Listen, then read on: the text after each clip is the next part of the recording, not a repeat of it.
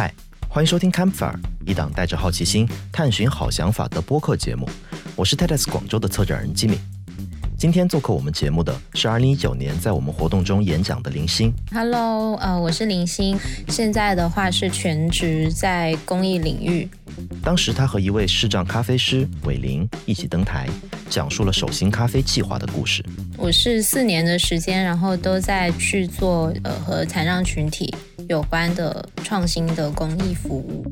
在今天的节目里，我们将探讨大家可能对残障群体持有的一些刻板印象，以及我们如何描述残障对这个社会有什么影响。我们也将听到伟林的声音，他会带我们看看他的世界是什么样的。让我们开始今天的 Campfire。你最开始是怎么样加入到关于残障群体的这个公益服务里面来的？嗯，我其实的话就是接触公益或者说接触社会创新的这件事情，就是其实在我大学的时候，就是大概大二大三的样子就已经开始接触，就是有知道有这样的一个领域在，然后。然后去尝试了很多，或者说以一开始是以志愿者的身份，然后后来又以那个实习的身份，然后去参与一些呃社会创新的项目。然后是一六年的时候去参加香港的 MAD 创不同，就是很多亚洲的一些社会创新项目都会在那里，就是像一个联会一样在那里去呈现。那当时我参加的水滴论坛里面有一个是关于呃。就是宜居地的这样子的一个主题。那当时接触到的一个项目是说，它是一个呃改房子的，看起来是一个改房子的项目。然后包括整个团队也没有一个设计师在，但是他们在做的这个改房子的项目，其实它背后是通过改房子的这个事情去看到背后的一些家庭的关系，然后看到一些就是低收入的群体，就是他们是怎么样，就是。物理空间也好，包括嗯，因为他们的一些问题，然后而而引引发的一些家庭关系，那他通过这样的一件事情，让、呃、这些低收入群体是其实是被关注到的，然后也通过改善空间、改善关系这件事情，是我觉得是一个很很不一样的做法，所以我当时就被这个项目吸引了。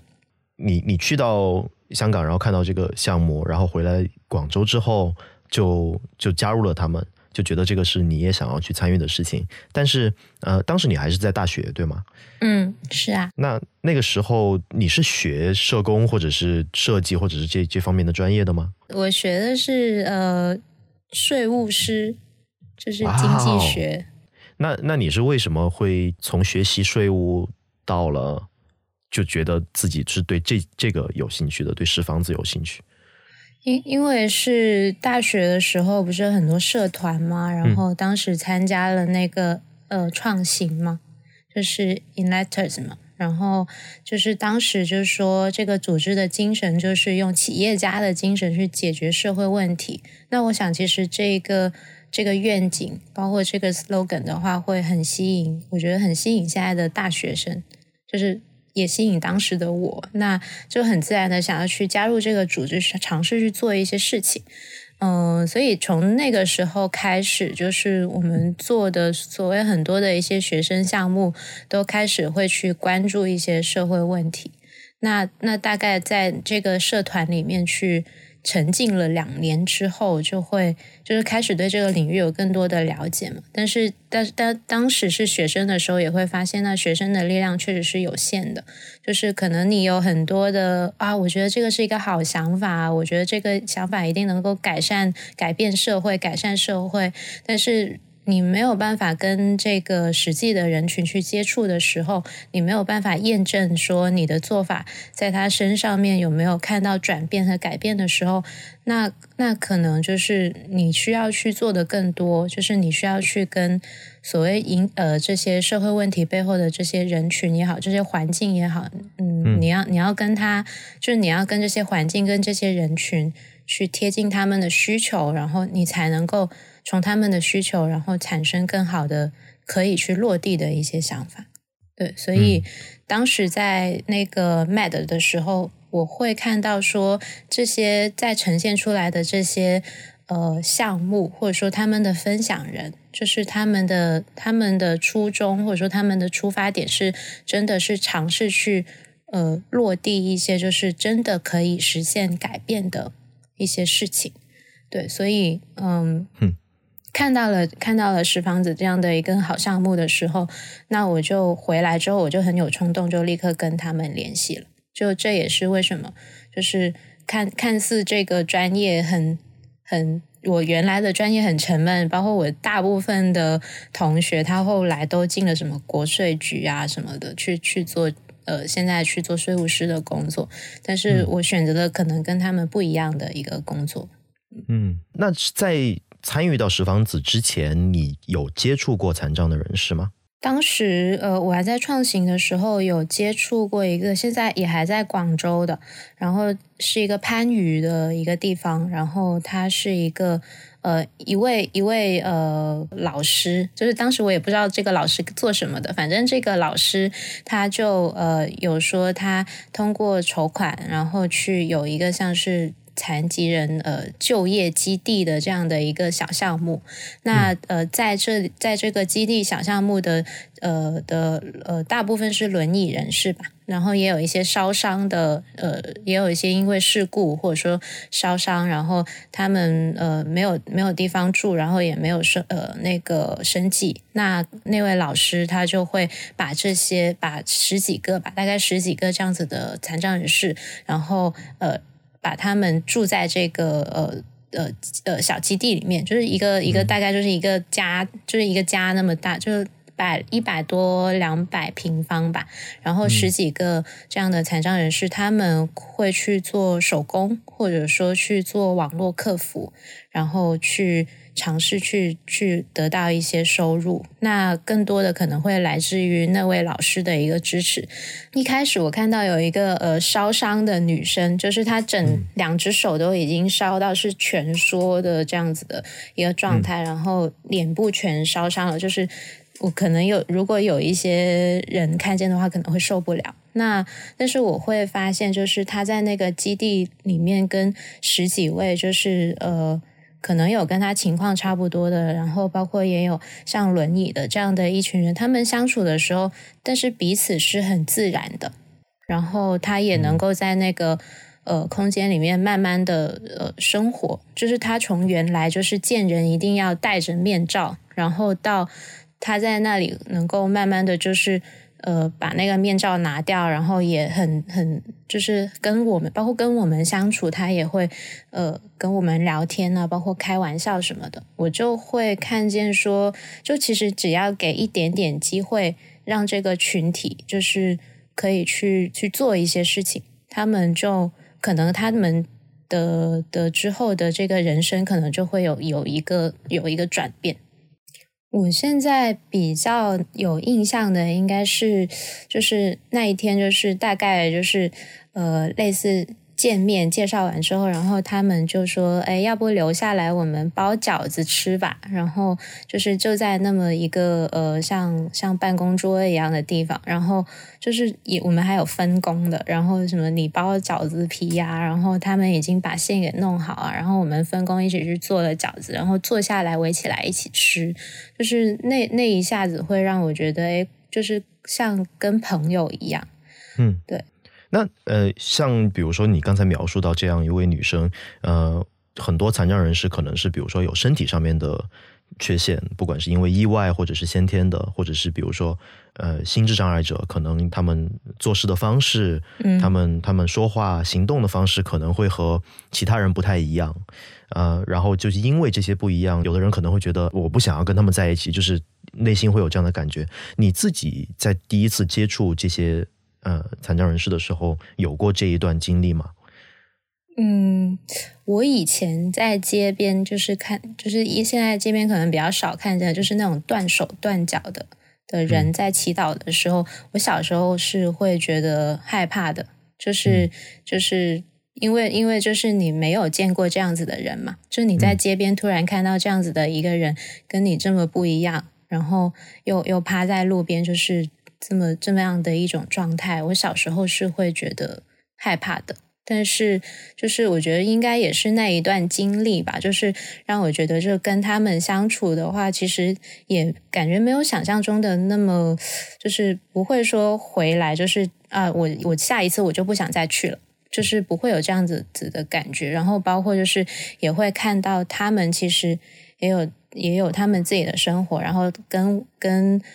我们这的这个小团队，或者跟我去相处的时候，然后也会很很自如。就是你只要去跟他聊天，其实他就会很自然的就跟你发生对话。就其实也没跟我们也没有什么不一样。当你那天第一次见他们，然后跟他们一块吃饺子的时候，一起包饺子，一起吃饺子的时候，你自己心里面是什么感受？嗯。其实，其实我不会说，不会说什么哇，好感动啊，或者说他们有太触动我什么的。就是我可能我不是这种感受，我是我是觉得就是就是他们就是也有他们很生活的一面，就是不要像不要像我以前想象的，他们每天很惨啊，就是呃也也赚不了钱，然后也也不不知道怎么可以那个呃叫做自立生活。其实，在我跟他们相处的那一段时间，我就会发现，就是他们也有他们的小日子，就是其实生活依然会很难，就是他们的生活依然会很难，就是可能也真的是赚不到钱，也不知道可能两个月之后那个老师的那个资助可能没有了，那这群人的生活怎么办？但是他们就是。他们就是这么十几个人在那个呃呃小基地里面，就是有他们自己的生活，然后也尝试用他们可以呃目前能够做到的事情，能够希望能够养活自己。你刚才讲到的残障群体，很多人可能对他们是是没有那么多了解的，或者没有像你那么深入的了解的。有没有什么是你所看到的啊残障群体，就是什么细节啊，或者是？其他人可能未必看到的。嗯，我先说，就是因为呃，我们最近在做那个阅读日的活动，那我就当时我就有一个想法说。那个，那残障人群，大家会知道他们会阅读吗？因为其实我觉得很多人还是不知道说盲人会用 用手机，对，就是也不知道他们会上网的这件事情。那但是实际上，他们只要他们想做到的事情，他们就会有自己的方法。对，也包括像呃视障玩游戏，就是他们用毒品。去玩那个呃赛车游戏，然后玩围棋游戏，然后还会愿意说那个买什么礼物包之类的去升级他们的那个 游戏装备。就是你会发现，就是其实他们的生活也可以很多元。他们甚至还有盲人去徒步，盲人去玩滑板，就是对。然后他们也是外卖大户。就是他们很多的生活用品，他们很多吃的，就是可能因为在家里也很少比比较去去买呃呃去做饭什么的，那他们很多的生活行为就是通过外卖去去完成的。我想残障的伙伴们是最了解自己生活的人，所以我也跟伟林聊了聊，他是这么介绍自己的。我是维林，然后现在是在广州工作。那我的工作是一位咖啡师，然后我平时，嗯，除了就我的工作除了咖啡师以外，我还是舍心咖啡计划的项目专员。然后我在平时假期的时候喜欢去旅游，然后我还有一只导盲犬叫 Allen。很多人可能他们没有，嗯，他们可能不认识一个视障的伙伴，嗯，然后他们可能也不知道你的一天是什么样。我觉得，要不我们聊一聊你的，比如说正常的一天是什么样的？好呀，我每天，我现在。最近的话，就是早上会九点钟开始出门。那我在出门之之前呢，因为有 Allen 嘛，所以我要先喂他吃饭，然后先帮他收拾好，帮他梳毛啊之类的。然后就九点钟的时候就会跟他一起出门去上班，然后会坐地铁。我其实上班的呃路程还挺远的，要要一个小时。那就会其实跟大家一样会挤地铁，然后出了地铁站要呃走到办公的地方，然后就开启一天的工作。那中午的时候就会跟呃同事们一起吃饭呐，或者有时候我会自己带饭。那我们就在办公室里面吃饭、聊天、聊八卦。嗯，然后就 对，然后我们下午就工作时间其实跟大家是一样的，就是我们该该做什么工作就还是做什么工作，就我们会用电脑办公，嗯，然后到六点钟就下班，下班之后呢就会嗯跟 Alan 去挤晚高峰的地铁，然后到家其实就七点多了就做饭，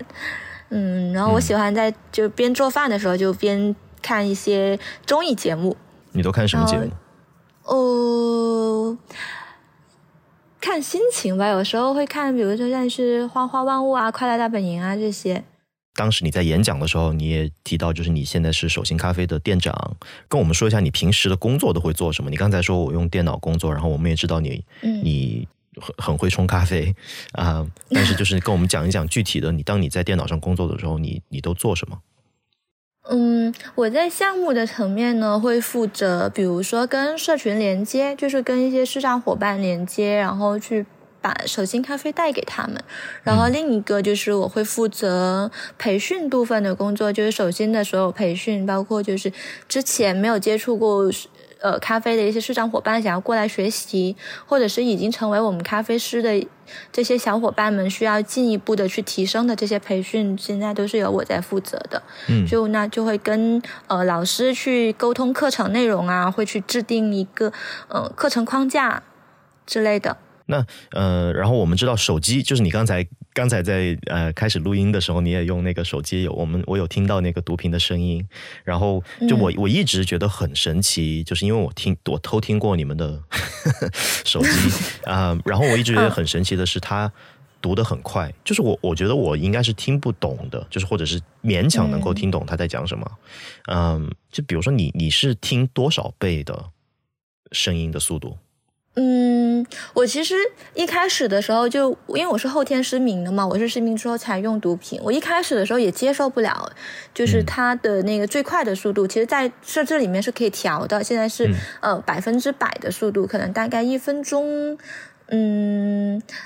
两百多三百个字，它这大概是这个速度吧。OK。然后呃，我一开始其实不是听这个速度的，我一开始才听四十。就可能它跟我们现在说话的语速差不多的这个速度，可能还要更慢一点。嗯，然后现在你可以听百分之百的速度。对对，它现在就适应了以后，你就可以听到百分之百。哇，我也知道，就你们也用读屏的功能去，比如说读书啊，或者是嗯嗯看别的东西啊什么的。就是你会用你会用读屏的功能读书吗？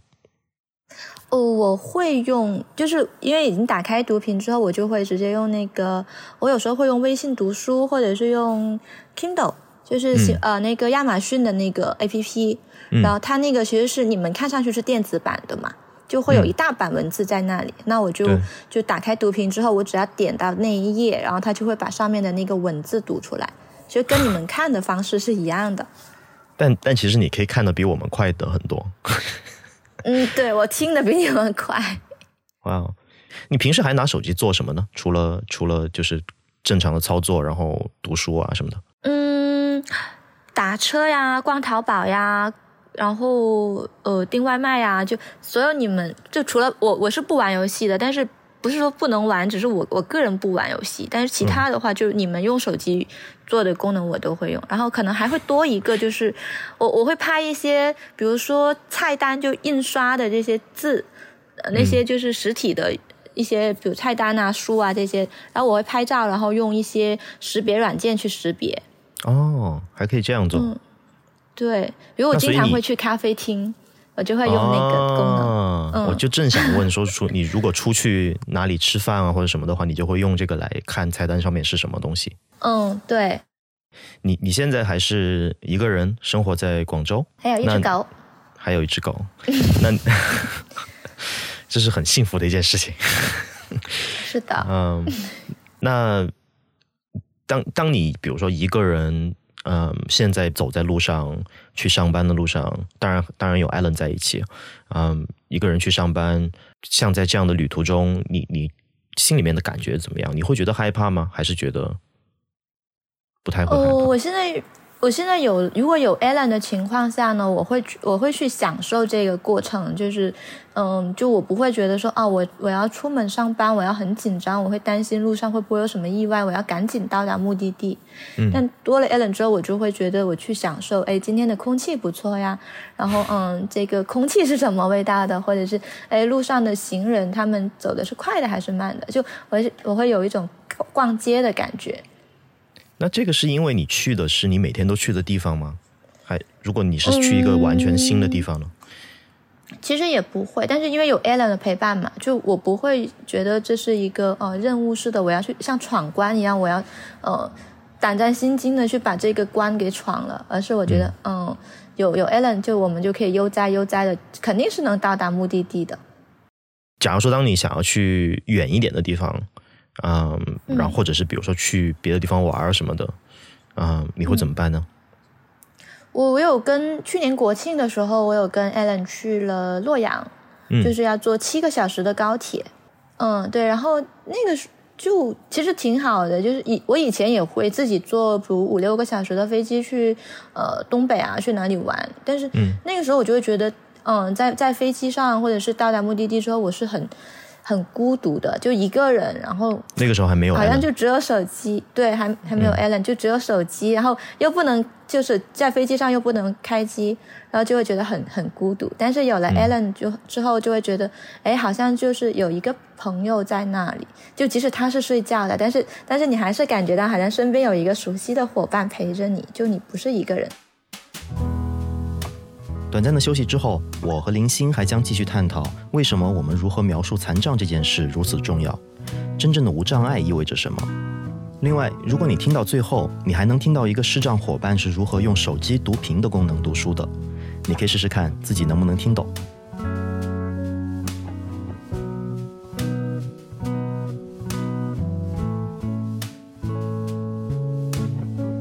在刚才，我们了解了林星是如何进入了跟残障群体有关的公益服务领域，也听到了伟林的一天如何度过。那你有想过，为什么我们从“残疾”这个词转向了“残障”这样一个词吗？或者有的时候在商场里，你能看到无障碍的设施，他们真的无障碍吗？我们继续聊。嗯，我想回到这个比较基本一点的概念啊，就是当我们在讲。残障就是这个词，就包括我，我这两天在想这个词本身，其实，嗯，它也是有有某种意义的，嗯，因为残意味着不完整，然后障感觉是你是有障碍的，你是你是有困难的，嗯，嗯，就是你们好像，或者是你你之前有提到过一个叫做身体能力不同者，就是你们好像不这样看，你可以跟我们说一下，呃，这个背后的思考是什么吗？嗯，我我觉得可以说一下，就是包括其实残障现在可能还有一些，还有很多人都不知道什么叫做残障，就是不知道什么叫残障人士，不知道什么叫视障人士。就以前在在去做一些媒体报道的时候，就会遇到这种情况。对，那那其实那个从一开始大家会呃叫这个群体叫做残疾人嘛。嗯，然后残疾人的话，其实嗯，你你就听这个词就会容易想象，就是说他们是因为身体缺陷，然后就是呃，就是更更多的去呃强调，就是他这个身体缺陷，所以会用到残疾人的这个词。嗯，疾是一个疾病嘛？对对对对，然后到了后来就是呃。呃，零八年的时候，然后政府去批的一个公约，然后它就是里面去强调说，就是呃残障的残障的这这这样的一个词。那其实残障，嗯，它比残疾来说，它它的本质上就它不再可能在强调这个人是一种疾病或者是一种缺陷，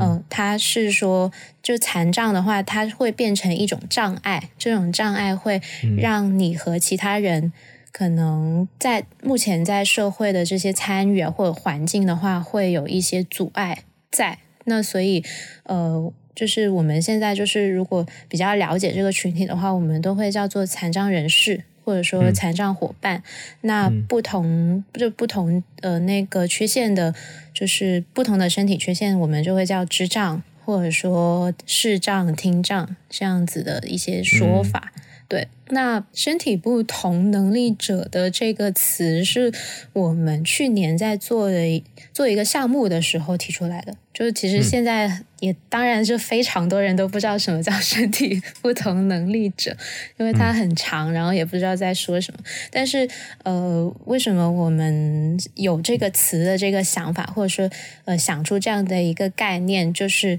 呃我们想更更加多的是。嗯，你不再把身体的这种障碍作为一种残缺去看待，就是你在说身体不同能力者的时时候，你会关注的是那他们的身体能力不同是在哪里？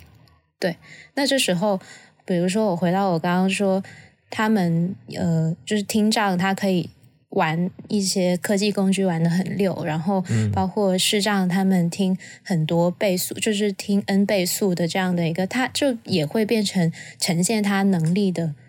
一种呃面相，就是就是你会让这个人他会更加的丰满。你去认识这个人的时候，可能你就不再会觉得他是一个残障了，你会觉得他是一个科技达人。然后或者说一个会徒步的一个视障，他其实是一个运动达人。嗯，对，就是就是不是不是拿这个所谓的缺陷来做标签，而是像每一个其他人一样，每一个人一样，就是是拿他的能力，嗯啊，他可以做什么来做标签。嗯，就像我们刚才讲过的，从残疾到残障，到未来说不定所有人都开始用身体能力不同者，所有人所有人都能够这样看，我觉得这是。社会可以进步的方向，那嗯，就比如说，如果我们现在打那个手机里面的表情里面的残障的这个标志，呃，那样的一个标志之前就是一个轮椅，然后那个那个轮椅上面的人，或者是比如说我们在外面呃呃无障碍洗手间，然后看到的那个标志就是这样，那个那个轮椅上面的人，如果你仔细观察他的话，他是坐在那儿，就是是靠在轮椅背上的。反正有有的人就开始觉得，哎，这个这个图画。这个画不是特别好的，能够代表这个群体，嗯，然后他们就开始就去呃四处游说，然后去尝试把这个这个图像转成了一个现在看起来有点像一个轮椅运动员，他是身体前倾的，嗯，然后是在感觉他是很有动态的，在自己在在动的这样的一个一个形态，嗯，我觉得像这样的一个设计的改变，就是在。逐渐的改变，我们怎么样理解和怎么样描述残障这件事情？嗯，呃，说到残障，那就是有对应的这些设施，我们把它叫做无障碍的设施。嗯，啊，像像就是我不知道你了不了解这样的数字啊，就是有有多少在中国有多少残障的人士，然后比如说是有多少比例的建筑或者公共建筑是无障碍的。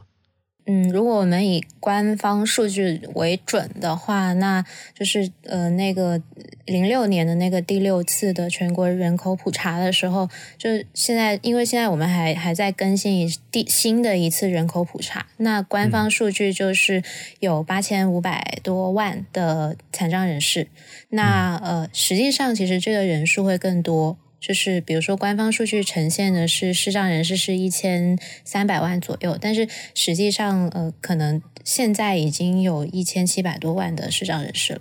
对，所以其实，在数据上，就是这个群体的话，就是看起来就是十三亿人口，那呃，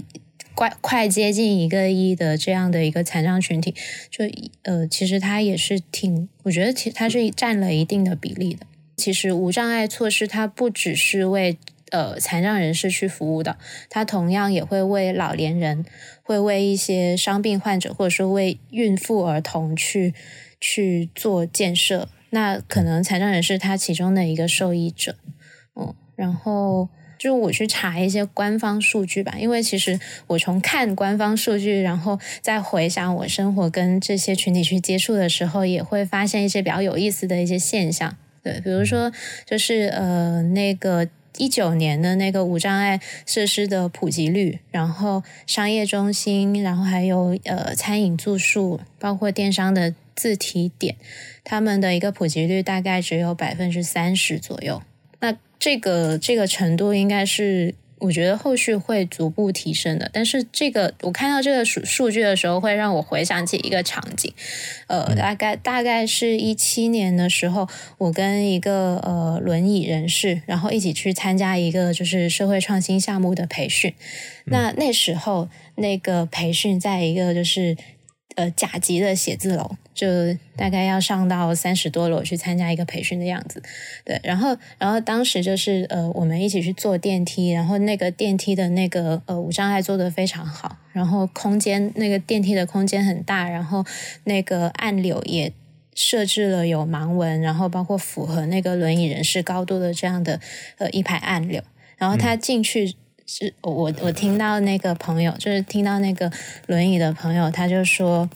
呃，他就说，像这种甲甲级写字楼确实普及的很好，但是可能去的残障群体并不会很多。就是说，可能普及呃普及，或者说这种呃商场的建设也好，或者说无障碍的这种设施，它可能会在一些嗯，就是看起来我们觉得可能认为是高大上的地方，或者说比较正规的，像甲级写字楼的这种地方，可能它会做的非常的好。对，因为呃，所有的建筑目呃，现在它的那个建设都必须要有无障碍设施建设的这个部分，符合某一个标准。对，那呃，就是在这些场所里面，就是因为符合标准，所以会建了无障碍的设施。但是实际上，大部分的残障群体，它出现的生活场景是不在这些呃呃这些建筑里面的，就是你很难，就是很难说那个呃呃。他们很难去到一个假字写字楼去工作，或者说去一个假字写字楼去办事情。他更多的生活场景可能是在交通的十字路口，或者说在地铁的场景，然后或可能是在他生活的这个社区的楼道，或者说那个街道，然后包括小吃店这种地方。但是，呃，现在的这些地方，它的普及率是比较低的，就是所以实际上他们在一些出行。方面还是会遇到一些困难吧。嗯嗯，是，我觉得我觉得两两者都是吧。一方面是我我们需要更多的残障人士进入到这些甲甲级写字楼里面去。嗯啊，然后另外一方面是就是这些其他的这些公共设施，我们日常遇到的这些公共设施也需要做得更好，包括商场啊什么的。而且就像你刚才讲的，就是呃无障碍的设计不仅是为了残障的人嗯去设计的。不仅是为了轮椅的人设计的，嗯，我就记得我我当我推着一个大的行李箱的时候，我会发现居然有地铁口，就是平时你可能完全不在意哦，这个地铁口有没有电梯。但是很就是当我推着个大行李箱的时候，我发现地铁口是没有的，地铁口是没有电梯的。嗯，然后你要去到很远的地方，你要上下几节台阶。那像这样的设计，轮椅就几乎是不可能。嗯，当时当时我们在外号的时候，在五月花广场做了一个呃，我们呃房子改造的一个一个一个展览。就是还原那个改造的场景。那因为呃，也有一户的家庭是有一个轮椅人士的。那我们在做这个策呃策展之前，我们就去摸清那个五月花附近的那个线路，因为会呃想到会有呃可能会有无障呃那个残障人士会来去看这个展。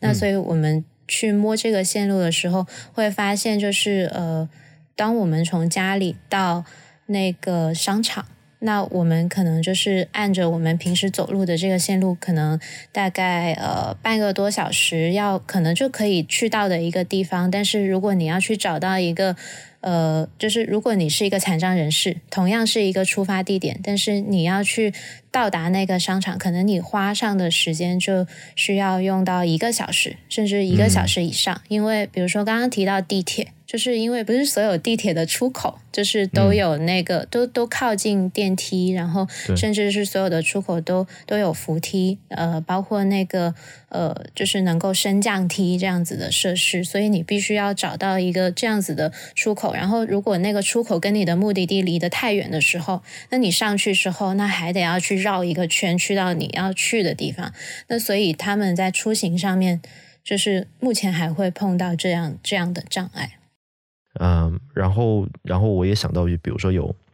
有 TED 视频，有演讲，然后我记得有一个演讲是有一个呃轮椅的呃人在台上演讲，然后他说的是，就是他朋友家有个很漂亮的房子，但是在在楼底的地方有三级的楼梯，他的电动的轮椅就不可能上去，然后他就不可能去他的朋友家，但是他的角度是。就残障人士不仅仅是他们在失去，比如说我去这些各种地方的机会，更重要的是这个社会在在失去残障人士能够带来的价值。嗯嗯，就是就是，但是我觉得好像在我们周围的看到的残障人士很少有这样的这样的表达，或者是这样的就是嗯很有自信的发声。你觉得你觉得有什么原因吗？你觉得是为什么？我我觉得是第一是嗯。就是我觉得确确实就是社会也在努力的想要去促进这个群体的一些改变，但是我们看到的可能更多的是呃物理设施的一些改变，比如说无障碍的这个呃普及，其实我们近两年来其实会越来越听的更多了，就是我们对这个词不陌生了。实际上，真正的我我觉得真正的那个障碍还是回到就是说呃。所谓背后的这种二次沟通的这种障碍，就是你有没有一个足够的一个空间，或者说创造一个足够平等的一个对话语境，去让呃这个群体的声音被看见。对，就是嗯，举个例子，就是说前几天我在跟一个。呃，财商伙伴在聊天，然后他就说：“嗯，我最近开始在头条上面去发布文章了。然后我去参加头条的培训，然后对方跟我说，你去写完多少条文章，然后呃怎么做，可能你就能够升 V。那他写了很多，他写了很多很多很多的文章，就是大概呃二十几篇的文章，然后嗯。”最近的一篇文章是五千多个阅读量，然后我就问他说：“那呃，你平时会现在会写什么样的内容为主？”然后他就说他会编故事，然后写生活化的东西。那我说：“呃，那你会把你自己的故事啊，或者说把残障残障群体的一些状态和现状会写到文字上吗？”然后他就说：“嗯，我现在会少了，因为写这样子的文章关注量比较低。”就是跟他呃自己写的其他的一些文章相比会比较低，那他可能之后就会去写，呃，可能他还是会持续去写这样子的文章，但是可能就是写自己的所谓残障的这个话题或者残障的这个议题就会写的更少了，对，所以。到底我们现在就是，特别是现在，呃，现在的这段时间，我们几乎要生活在线上，然后每天都看到这么大量的信息，然后也有很多的残障，他会，呃，他们现在会，我会看到身边很多的残障说，啊，那我也自己开个公众号啊，那我也开，呃，去发个抖音视频，然后，但是他们。自己个体所产生的这种声音，包括个体所想要去去给大家呈现残障的这样的一个生活是一个怎么样的一个状态，实际上是很少的关注量的。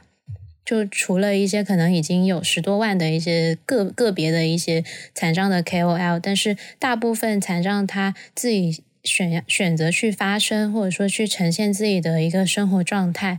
的时候，它的关注量是很低的。那我在想说，就是那其实我们所说的这种障碍，除了这种物理物理设施的这种改善，其实更多的是应该是能够实现这种真正的这种沟通的这种无障碍，才是一个比较重要的一个一个一个改变。对，包括就是手心。就是在做的事情，也不是说要让那个视障咖啡师去做一杯多好喝的咖啡，而是说希望你来喝咖啡的这个大概是五到十分钟的时间，你去看一个视障人士他是怎么去冲一杯咖啡吧。你去用这十分钟的时间，你跟他去聊一下，去了解我们双方的生活是怎么样的，就是它真正的价值是在这个地方。很多人可能都听过这样的一个表达，说一个社会的文明程度取决于他如何对待他的弱者。嗯嗯，但是我觉得我不太想要用“弱者”这个词。呃，我觉得，而且实事实上也是这样的。我觉得一个社会的文明程度取决于，呃，大部分人怎么样去去对待和自己不同的人，然后这样的不同可能是体现在。比如说残障上面的，比如说身体的缺陷上面的，也有可能是在思想上面的，嗯呃，也有可能是在身份认同上面的。嗯就是我我你我不知道你当你自己在思考这样的问题的时候，你有什么想法吗？这确实是个好泛的问题。对，但是但是我还我也有用一个很泛的词来回答你，就是我希望这是一个求同存异的社会，就是嗯、比如说就是我们我们在发，就是包括一个人你在发展自我的时候，你有没有去呃看你这个生活的环境，你有没有去看你的社会，去看呃整个社会的脉络，就是这个社会脉络可能已经包括了不同群体了，就是你的视角有没有通过去看社会或者说看他人而去看见自己？我觉得如果每一个人都有 这样子的心态的时候，那是不是就是嗯，就是也意味着就是说所谓的这个社会文明的程度就会有提升？最后一个问题就是，呃，我们想要每一个来受访的人给我们推荐一本书，所以给我们推荐一本现在出现在你脑海里面的书吧。嗯嗯，被讨厌的勇气吧，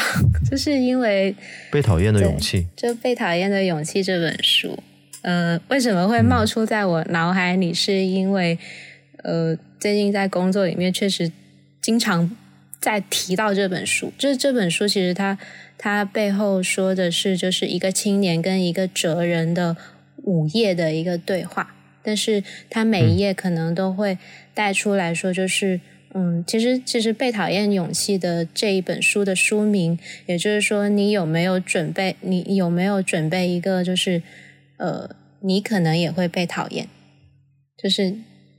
当你看到这个词的时候，你是觉得讨厌这个词呢，还是说勇气的这个词？就是你有没有一个，就是能够足够接纳自己的一个思想，或者说接纳自己的心态去在？对，就这本书。去说的一个内容，也是回到就是说，在人际关在人际的关系的相处里面，或者说，呃，所谓的自卑感还有自负感的这种自我接纳里面，就是人在这样的一个状态，他是怎么样去思考自己的？对，所以会去推荐这本书。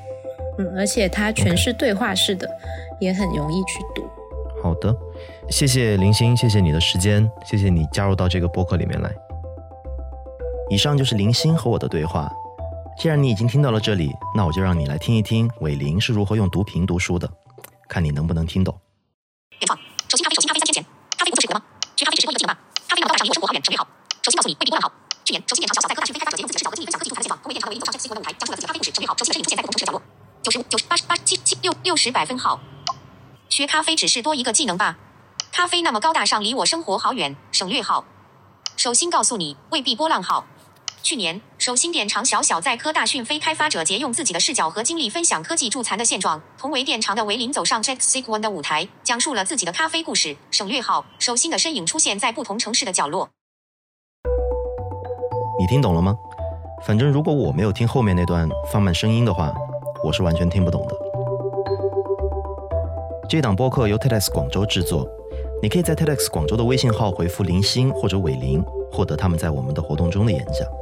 我们的微信 ID 是 TEDxGZ。如果你不想错过下一场 TEDx 广州的大会，请一定在微信公众号上关注我们。欢迎你在苹果播客或者任何你喜欢的播客软件里订阅 Campfire，只要搜索节目名称就能找到，这样你就不会错过接下来的节目。我们希望你能帮我们两个忙，一个就是推荐这个播客给一位朋友，另一个就是在你使用的播客软件里给我们一些评价，我们会仔细阅读每一条评价。今天的节目由我和刘慧彤制作，我是吉米，非常感谢你的聆听，下次见。